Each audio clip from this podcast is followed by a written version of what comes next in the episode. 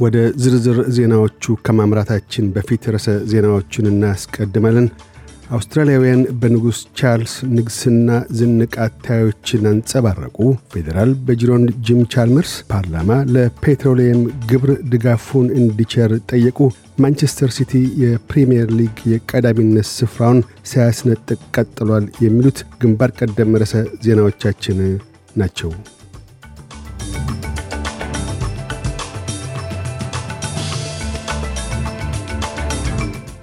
የጠቅላይ ሚኒስትር አንቶኒ አልቤኒዚ በሳልሳዊ ንጉሥ ቻርልስ በዓለ ሲመት ላይ መታደምንና ሥርዓተ ንግሥናውን ተከትሎ አውስትራሊያውያን ዝንቅ አታዮችን አንጸባርቀዋል። በዕድሜ የሪፐብሊክ አቋማቸው የሚታወቁት ጠቅላይ ሚኒስትር አልቤኒዚ በበዓለ ሲመቱ ላይ ፕሮቶኮል ለመጠበቅና ውዝግብ ላለማስነሳት ለንጉሥ ቻርልስ ታማኝነትን መግለጡ ተገቢ እንደሆነ አስረድተዋል። በሌላ በኩል ግና የአውስትሬልያ ሪፐብሊክ ንቅናቄ መሪዎች ምንም እንኳን ጠቅላይ ሚኒስትሩ በበዓለ ሲመቱ ላይ አውስትራሊያን ወክለው መገኘታቸው ተገቢ ቢሆንም ዘለቄታ የሌለው የታማኝነት ቃለ መሐላን መፈጸሙ ለአውስትራሊያውያን ክብር መጣኝ አይደለም ያሉ ሲሆን በዘውድ ስርዓት ደጋፊዎች በኩል ግና በባለ ሲመቱ ላይ የታማኝነት ቃለ መሐላ መፈጸም ተገቢ እንደሆነ ገልጠዋል።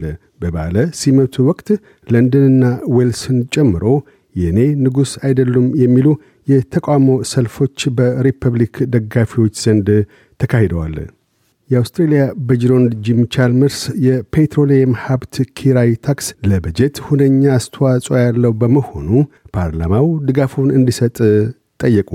ዶክተር ቻልመርስ ትናንት ዕለተ ቅዳሜ በነዳጅና ጋዝ አምራቾች ላይ ተጨማሪ ግብር መጣላቸውንና ፍትሐዊ ተመላሽ እንዲያስገኝ ከጁላይ አንድ አንስቶ የገደብ ጣራ ማስቀመጣቸውን ገልጠዋል። ከነዳጅና ጋዝ ግብር የሚገኘው ገቢ ለመንግሥት በጀት ሁለት ነጥብ አራት ቢሊዮን ዶላርስ እንደሚያስገኝና ያም ለኑሮ ዋጋ ውድነት ተጎጂ ለሆኑ ዜጎች መደጎሚያ እንደሚያግዝ ተመልክቷል። የኮንጎ ባለሥልጣናት በጎርፍ መጥለቅለቅ ሳቢያ ከሁለት መቶ በላይ ሰዎች ሕይወት ማለፉን ገለጡ።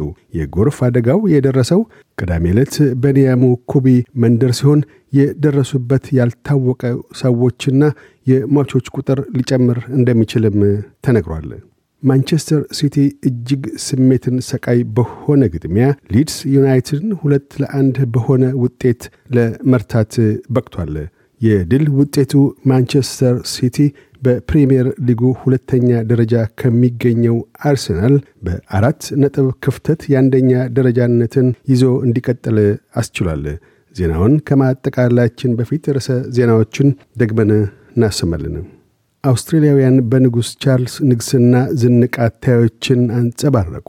ፌዴራል በጅሮንድ ጂም ቻልመርስ ፓርላማ ለፔትሮሊየም ግብር ድጋፉን እንዲቸር ጠየቁ። ማንቸስተር ሲቲ የፕሪምየር ሊግ የቀዳሚነት ስፍራውን ሳያስነጥቅ ቀጥሏል። የሚሉት ግንባር ቀደም ርዕሰ ዜናዎቻችን ናቸው። እያደመጡ የነበረው የኤስቢኤስ አማርኛ ፕሮግራምን ነበር። የፕሮግራሙን ቀጥታ ስርጭት ሰኞና አርብ ምሽቶች ያድምጡ። እንዲሁም ድረገጻችንን በመጎብኘት on demand እና በኤስቢኤስ mobile app ማድመጥ ይችላሉ። ድረገጻችንን sbs dot com dot au Amharic ን ይጎብኙ።